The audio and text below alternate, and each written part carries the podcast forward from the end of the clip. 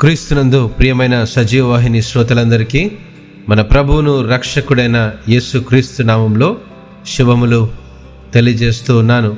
ఈ శుభ శుక్రవార దినమున లూకా వార్త ఇరవై మూడవ అధ్యాయము ఇరవై ఆరు నుంచి ముప్పై ఒకటి వచనాలని అధ్యయనం చేద్దాం.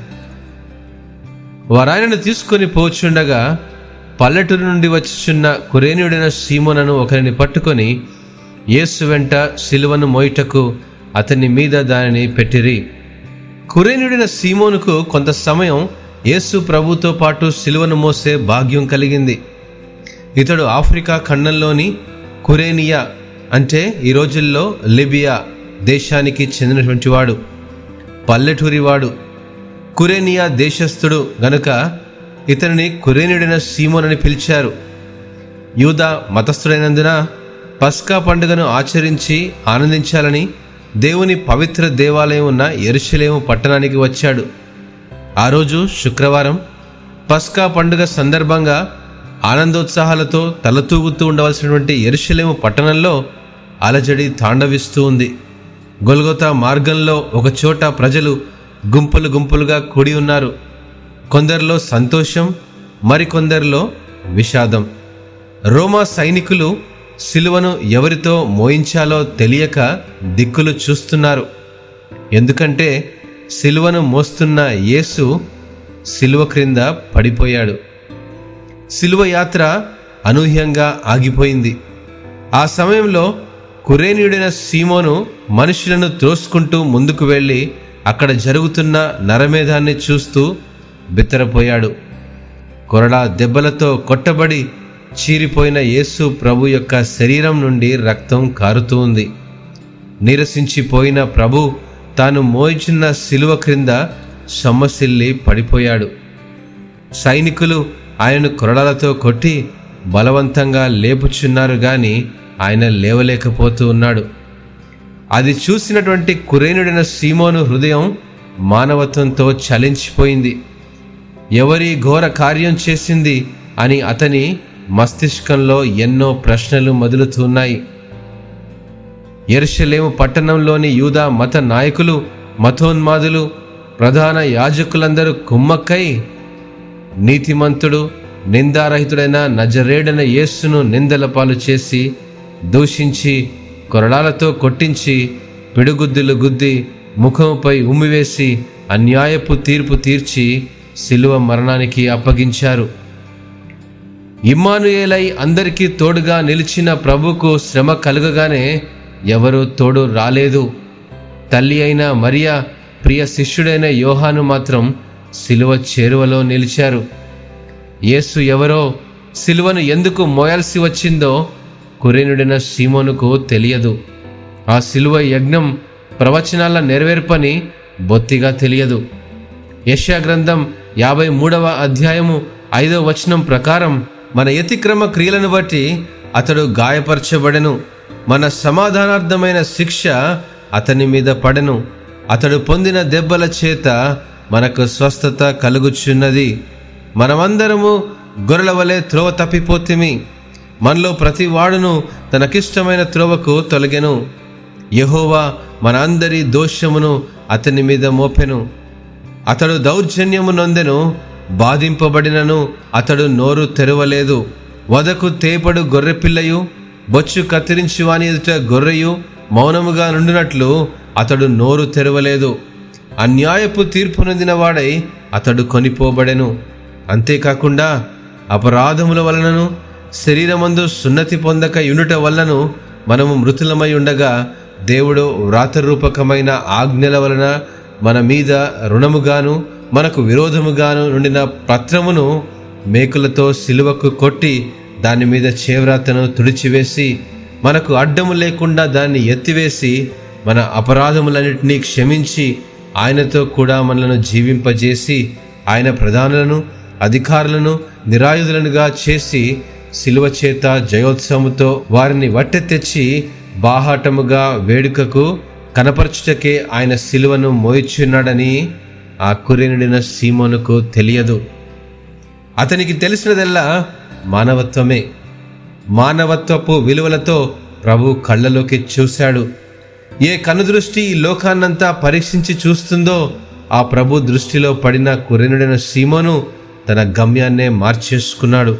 తన హృదయంలో కలిగిన ప్రకంపనలను అణుచుకుంటూ రాణు వారి బలవంతాన్ని ప్రక్కన పెట్టి సిలువ మోయటే తన కర్తవ్యం అన్నట్లుగా ప్రభుతో పాటు సిలువను భుజాన వేసుకుని మోయడం మొదలుపెట్టాడు. రామకుడైన కురినుడైన సీమోను సిలువయాత్ర చరిత్రలో అందరికీ తెలిసినవాడయ్యాడు. ఆదర్శప్రియుడిగా సుస్థిర స్థానాన్ని పొందాడు. మార్కు వార్త పదిహేనవ అధ్యాయం ఇరవై రెండవ వచనంలో కురేనుడైన సీమోను అలక్సేంద్రును రూపునకును తండ్రి అని పేర్కొనబడింది ఈ ఇరువురు కుమారులు మంచి పేరును సంపాదించడానికి కారణం వారు దేవుని సంఘంలో చేసిన నిస్వార్థ సేవ. అలా చేయుటకు వారి తండ్రి అయిన కురేనుడైన సీమోను ముఖ్య కారణం.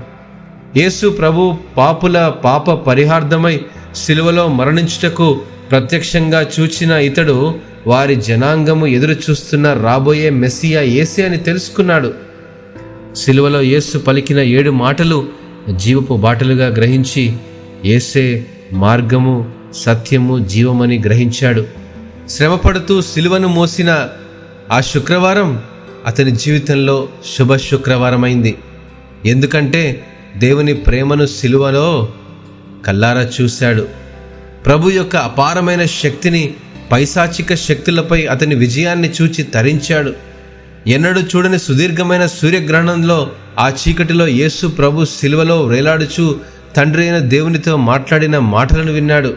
మానవుడు చేసిన పాపమునకు ఫలితంగా కలిగిన దేవుని ఉగ్రతకు గురైనటువంటి ప్రకృతిని అనగా అభేఢ్యమైన చీకటిని భూమి కంపించుటను బండలు బ్రద్దలగుటను సమాధులు తెరవబడి పరిశుద్ధమైన మృతులు తిరిగి బ్రతుకుటను సిలువలో ప్రభుతో పాటు వేలాడుచున్న దొంగ మారు మనస్సు పొందుటను ప్రతిఫలంగా యేసు ప్రవతనికి పరలోక రాజ్యాన్ని దయచేయటము అనుడైన శతాధిపతియు అతనితో కూడా యేసును కావలి ఉన్నవారు భూకంపంలో కలిగినటువంటి కార్యక్రమాలన్నింటినీ చూచి మిక్కిలి భయపడి నిజముగా ఈయన దేవుని కుమారుడని చెప్పుకున్నట చూచి ఎరుశలేము పట్టణంలోనే ఆదివారం వరకు వేచి ఉండి మరణమును జయించి తిరిగి లేచిన యేసును గూర్చి విని పరవశించి యేసును రక్షకునిగా అంగీకరించి త్వర త్వరగా తన గ్రామమునకు తిరిగి వచ్చి తన కుటుంబానంతటిని అనగా తన భార్యను కుమారులిద్దరినీ జరిగిన విషయానంతటినీ చెప్పి రక్షణలోనికి నడిపించాడు.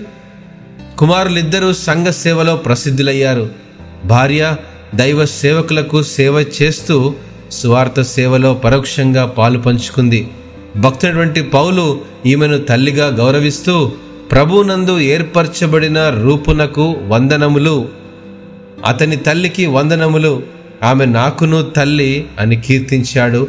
రోమిలకు రాసిన పత్రిక పదహారో అధ్యాయం పదమూడవ వచనంలో తన కుటుంబాన్ని నిజమైన క్రైస్తవ కుటుంబంగా మార్చి శిలువ శ్రమలో తన వంతు పాత్రను పోషించిన కురేనుడైన సీమోను నిజంగా ధన్యజీవి. ఈ విధంగా ఇతడు ఆస్వాదింపబడ్డానికి ముఖ్యమైనటువంటి కారణాలు యేసు ప్రభు మానవ పాప పరిహార్థమై సిలువలో బలి అయి తన ప్రాణము పెట్టుటకు స్వయముగా చూచి యేసు క్రీస్తే నిజమైన రక్షకుడని అంగీకరించి ఆయనందు విశ్వసించాడు.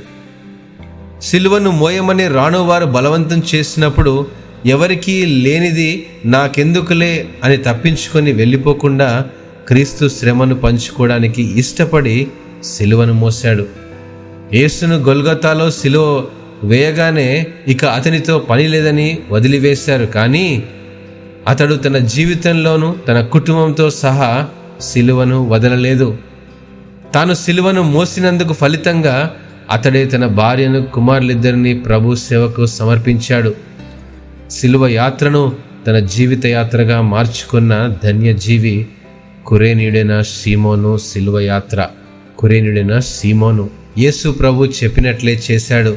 లూకాసు వార్త తొమ్మిదవ అధ్యాయం ఇరవై మూడవ వచనంలో ఎవడైనను నన్ను వెంబడింప గోరినడల తను తాను ఉపేక్షించుకొని ప్రతి దినము తన సిలువను ఎత్తుకొని నన్ను వెంబడింపవలెను. ఇదే సిలువ యాత్ర. ప్రభునందు ప్రియమైన సహోదరి సహోదరులారా సిలువ యాత్రలో కురేనుడైన సీమోను వలె పాల్గొని పరలోక రాజ్యాన్ని స్వతంత్రించుకోవడానికి ప్రయత్నం చేద్దామా? దేవుడు మిమ్మను బహుగా ఆశీర్వదించునుగాక. ఆమెన్. ఆమెన్. ఆమెన్.